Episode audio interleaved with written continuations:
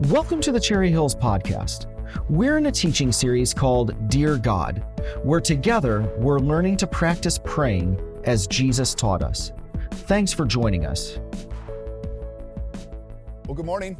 Happy Mother's Day to you again. I know for many of you mothers, this probably isn't the day you imagined or envisioned, but hopefully uh, you are still feeling loved and blessed today. Well, I want to start this morning by asking you a question. What if I told you there was one thing that if you did every day, it could improve your physical health, improve your psychological health, enhance your ability to be empathetic towards others, help you sleep better, open the door to more relationships, improve your self esteem, and increase your mental strength? Would you be interested in learning about that thing? Do you think you might do it every day? My guess is you would, and I have some good news for you. I'm actually going to talk about it with you today. It's called gratitude. Cultivating an attitude of gratitude doesn't cost us any money, and it certainly doesn't take much time, but the benefits are enormous. In fact, all of the seven things I just mentioned there are backed by research. Gratitude can make such a huge difference in our lives. In fact, several weeks ago, I was looking at some pictures on Instagram and I came across one that a person in our church actually posted. And I'm going to look at a couple of them here. Number one, you can have the attitude, I'm stuck at home during this pandemic. Or you can have the attitude, I get to be safe in my home and spend time with my family. You can have the attitude, I will get sick. Or you can have an attitude that says, I will self isolate and wash my hands this will significantly decrease my chances of getting sick. Now, I'm not going to go through all of those. You can actually find that on our notes section if you're on the live stream right now. But if you want to take more time to read that, I encourage you to.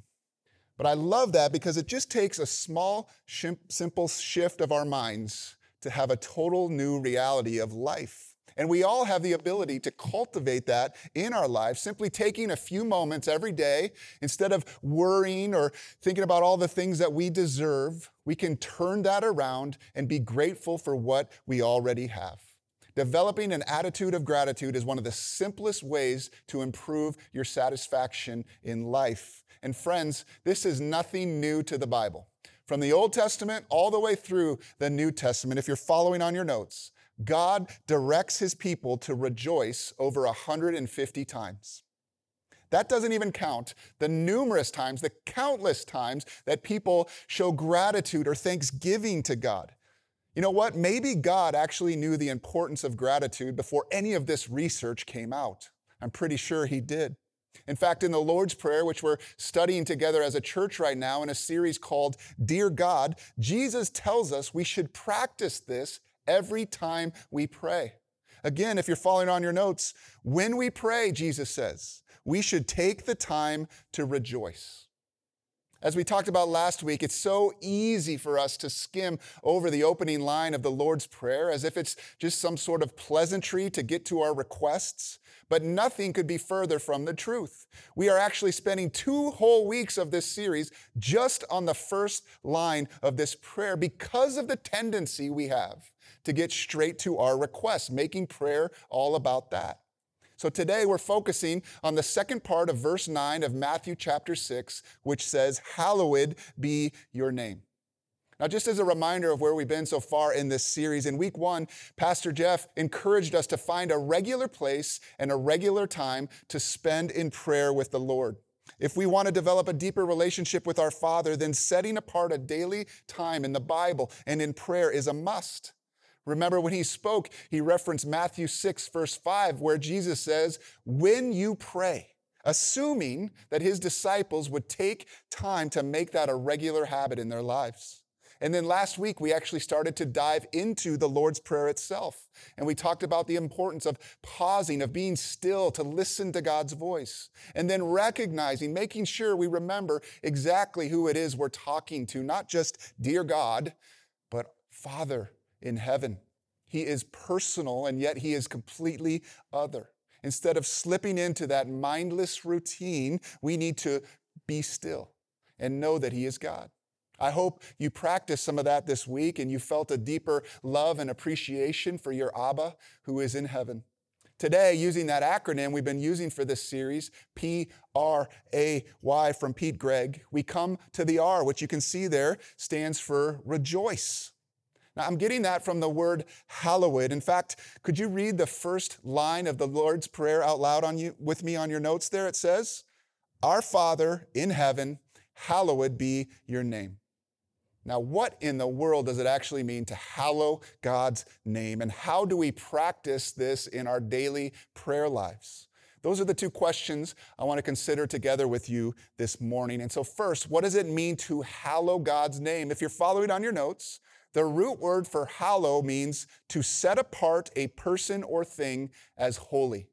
To set apart a person or thing as holy. The best alternate terms are things like reverence or worship. I love how Psalm 99 5 puts it on your notes there. Will you read it out loud with me? It says, Exalt the Lord our God and worship at his footstool. He is holy. In other words, set apart the name of the Lord our God from all other names. Let God's name be given a place, a position in your life, which is absolutely unique. Now, in Hebrew, the name of someone refers to their nature or their character, the personality of a person. Names were extremely important to describe who someone was. This is, for example, why Jesus changes Simon's name to Peter, which means the rock, because Peter would become the apostle on whom much of the leadership of the early church would fall, as we just saw in our study in Acts. My name, Steve, means crown, which hopefully isn't a reference to my hairline because my crown is fading in glory day after day. Now, I just got to tell you how difficult it is to tell jokes to a camera, so I really hope you appreciate that. So, when Jesus tells us to hallow God's name, it means treat it as holy. Or if you're following there, it means that every day set apart time in prayer worshiping God. Set apart time in your prayer life to worship God. Now, obviously, that word worship is a really big word. Sometimes we've reduced it simply to mean the singing time in church services. But in the Bible, worship means so much more. It's a lifestyle, right? The way I live my life daily is a way I can worship God. Micah reminds us we worship God when we act justly, we love mercy, and we walk humbly with our Lord. But what we're talking about in this series is how we can do this in our daily prayer lives. How do we worship God's name and reverence? You see, I would guess to venture about your prayers because I know enough about mine. I don't spend a whole lot of time here. It's, Dear Heavenly Father, thank you, thank you, thank you. Now I have some stuff I need to request from you. Jesus says, You know what? That's okay but you're missing a critical piece. Prayer is also a chance for you to worship the Lord. And because God's name is holy, he deserves my praise in prayer.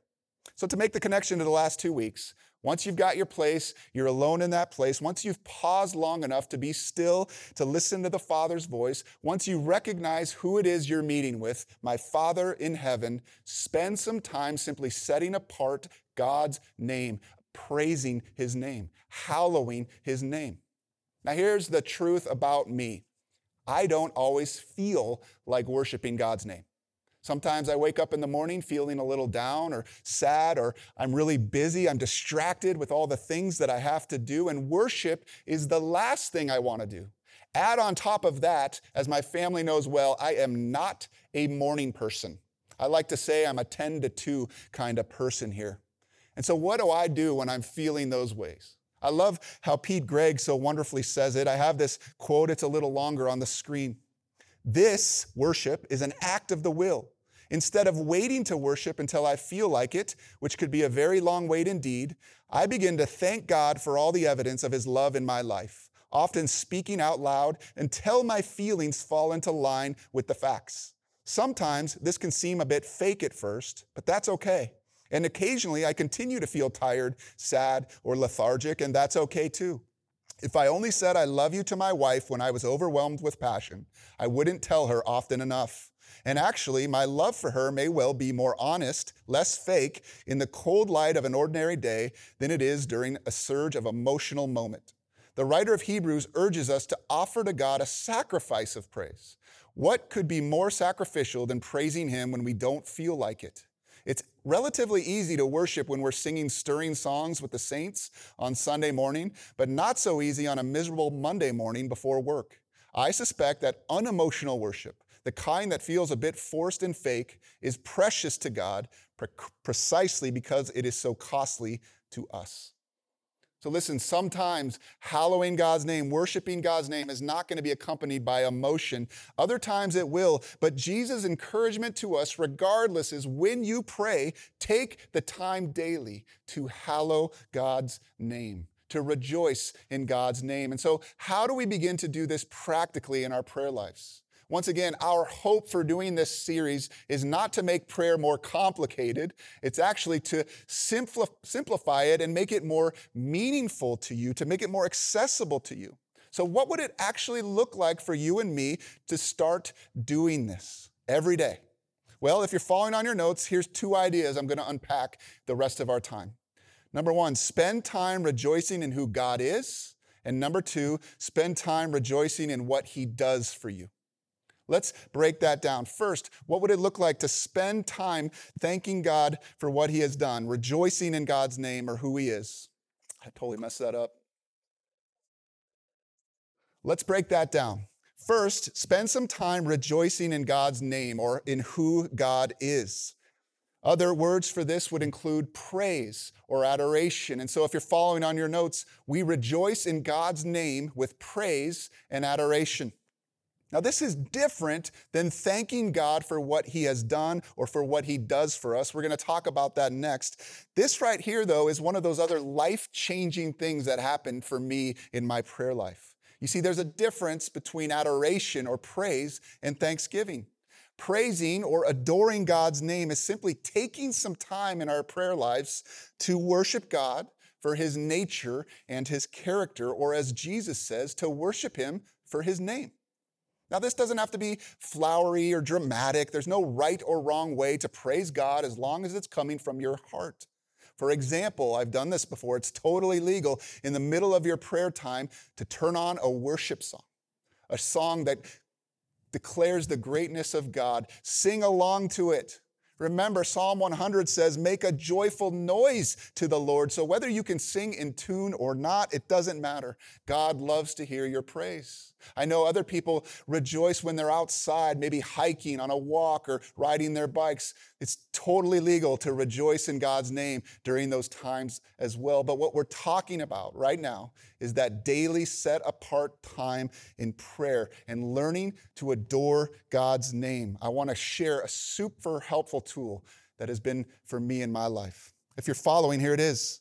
Take some time to actually pray over the names of God in the Bible to rejoice in God's name, take some time to rejoice in some of the names of God in the Bible. If you want to expand your vision of who God is, I can't encourage you enough to try this. As I already mentioned, God's names reveal an aspect or a characteristic of his nature. This will lead us to deeper praise of who he is. For example, Jehovah Shalom is one of the names given to God in the Bible. It means the Lord our peace. It can remind me that God is a God of peace.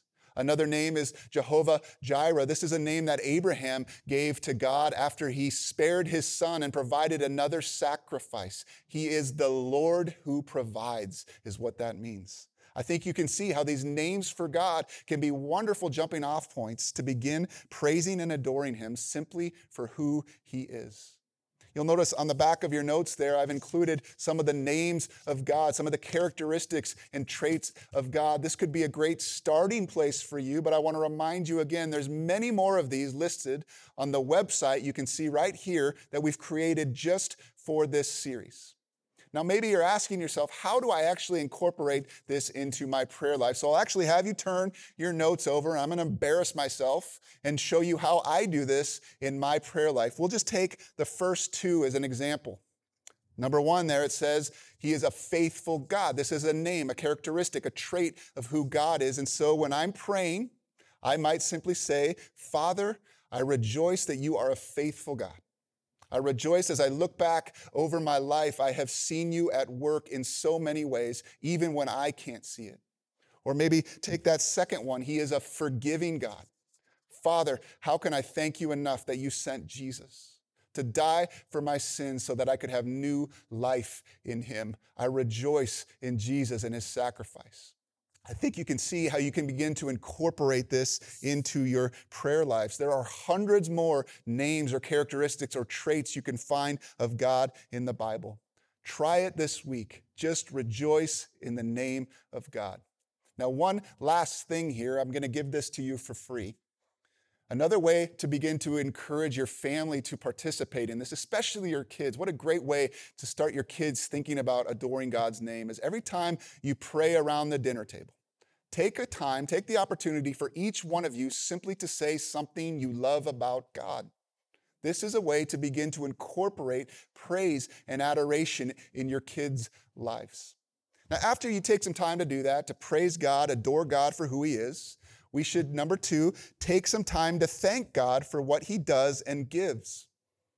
Take some time to thank God for what He does and gives. This is the Thanksgiving part, and I'm guessing for most of us, this is probably a part of our prayers. Thank you, God, for this food. Thank you for this day, etc., etc. Those are all very important things to thank God for, right? The daily graces He gives to us. But I'm going to challenge you to take it a little bit deeper in your daily prayer times, to take your gratitude to a whole nother level. And one of the easiest ways for you to build up your Thanksgiving muscle is to read a psalm or a part of a psalm every day and then incorporate that into your prayer. After all, if you're following on your notes, the Psalms are an amazing resource for growing in gratitude. They are filled with songs of thanksgiving and gratitude, not only for who God is, but also for what He does. Without question, more people have learned how to pray from the Psalms than any other way. The Psalms were the prayer book of the people of Israel. Jesus would have grown up praying these Psalms his entire life. They would have been core to who He was. The early Christians incorporated the Psalm book into their daily and weekly worship services. I can honestly say this has affected my prayer life in tremendous ways. Honestly, at first, I felt a little bit guilty for using the Psalms to thank God because I'm like, I'm stealing this from other people. But I think that the Lord loves when we use His word and we pray it back to Him. Now, of course, there are all kinds of Psalms. There are Psalms of lament, there are Psalms of adoration, there are Psalms of pain and suffering.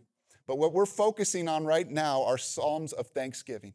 And to get super helpful and practical with you, I hope, if you're following on your notes, Psalms of thanks include these. And I've listed a lot of them there for you to get started. I'm not going to go over all of them. But you can hopefully use these in your daily prayer life. Again, you don't have to read a whole one, just read a little bit of a psalm. Now, how could this work for you in your prayer life. Again, I'm going to embarrass myself and tell you how I do this. So let's just look at one of them. On the back of your notes there, I've included some ways that you can rejoice in what God does. Not all of these come from the Psalms, and I'll mention one more time. There's a lot more of these that you can find on that web page. But let's just take one right now that I think is pretty appropriate for the season we're in as a nation, as a world. I look down almost at the bottom and I see that God is in control. He is in control. This is one of the characteristics and traits of God. And so, again, I've taken some time to praise God's name. Now I'm taking some time to thank God for what He does. And so I might turn my attention in prayer and say something like this Father, I thank you that you are in control, that you are sovereign. Even though right now I feel worried and scared about this virus, I can trust that you are the God above all gods, that you are in control even of this. I think you could see how that might work in your life. I hope at least you can see how you could practice this and begin to do that. It will move us past some of the routine things we thank God for. I'm not telling you to get rid of those. Still thank God for the day, thank God for his daily provision. But let's move a little bit deeper in how we can rejoice in what God does for us. Psalm 118, verse 21 says, I will give you thanks, for you answered me. You have become my salvation. This is just another example of the things we can thank God for that He answers prayer, that He is a God of our salvation. Now, I just want to add one more thing in this section. Why use the word rejoice instead of some of the other words that I've been throwing in there? Why not gratitude or thanksgiving or adoration or praise or even worship, other than the fact that it would ruin a perfectly good acronym? I've come to realize in my prayer life, this word, even though it's just semantics in some way, has made a tremendous difference. Because the word rejoice is actually a choice. So when I say to God, I rejoice in this food, it just feels different to me than saying, I thank you for this food. It's already here. To say rejoice, at least for me, makes it more of a choice of thanking God. I've grown to love this word rejoice, and I hope you use it this week as you begin to practice this in your prayer life. Now, I'm going to close today with this thought. Have you ever asked yourself this question? What does the Lord really want from me? What does God want from us? Now, to, the answer to that question is probably more simple than we've made it to be. In fact, some of you may be familiar with what's called the Shorter Westminster Catechism, which was written hundreds of years ago as kind of a tool, a helpful tool to help young Christians understand the basics of the Christian faith. It was written in sort of a question and answer type style so that even kids could be lear- begin to learn the basics. And the very first question on this catechism addresses exactly what it is God wants from us. Look at the question on the screen with me there. It says, What is the chief end of man? In other words, what is the deal for our lives? What does God want from our lives? And notice how it answers it. Man's chief end is to glorify God and to enjoy Him forever. That's it. If you're following on your notes, what God desires from us is to glorify Him and enjoy Him forever. I mean, honestly, haven't you thought, if I only knew what God wanted from me, I would do it? Well, there you go. Believe it or not, what God wants for us is to glorify Him, both, yes, with our lips when we sing, when we pray, but also with the way we live our lives, and to enjoy Him forever. Friends, why would we spend a whole week on this idea of rejoicing? Well, if you're following again on your notes, we need to know that the one thing God desires is my worship, and only I can give it to Him. Let me repeat that. The one thing God desires is your worship, and only you can give it to Him. It's not enough to come to Sunday mornings and when the band's playing and people are singing around you to count that as your worship. You lift up your voice. And in the same way, when it comes to prayer, to rejoicing in God and who He is. God wants to hear from you. That is how you can glorify Him and enjoy Him forever. Now, any parent understands this. I love my children unconditionally. There's nothing they could ever do to change my love for them. And yet, here's the truth when I come home from a long day at work and they welcome me home with a hug or a, hey, dad, it's good to see you, I don't think to myself, is this really necessary? I already know it's good to see me. I already know whatever. No, of course not. It brings me great joy to hear my kids' excitement to see me brings joy to my heart. Now, the truth is, my kids are both teenagers now, so these are far and few between moments. But how much more do you think it makes your Heavenly Father's day when you, one of His children, rejoice in who He is and what He has done for you? Friends, if you're following on your notes, please understand God doesn't need our worship, but it brings him great joy. And so this week, after you have paused, you were still, you listened to the voice of God, you recognized who you are meeting with. Will you take some time to rejoice in God's name and in what God does for us? Rejoice in who He is. Rejoice in what He has done for you and is doing for you even now. Then get ready to improve your physical health, improve your psychological health, enhance your ability to be empathetic to others, sleep better, open the door to more relationships, improve your self esteem, and increase your mental strength. Of course, we don't do any of this for those reasons. We do it simply because God is worthy of our worship. Amen? Let's pray. Father in heaven, we thank you once again for this incredible invitation to pray to you. We thank you for Jesus' words to us this morning that it's important for us to take some time to recognize who you are, your great name, and to recognize what it is you do for us. So we pray that we could be people who grow in this together, We want to be a people who learn to rejoice. So help us to make that choice this week to rejoice greatly in your name and to rejoice greatly in the things you do for us, with us, every day, all day. We pray this together in Jesus' amazing name. Amen. Thanks for joining us today. If you would like more information or to stay connected to Cherry Hills Church, please visit our website at cherryhillsfamily.org or follow us on Facebook.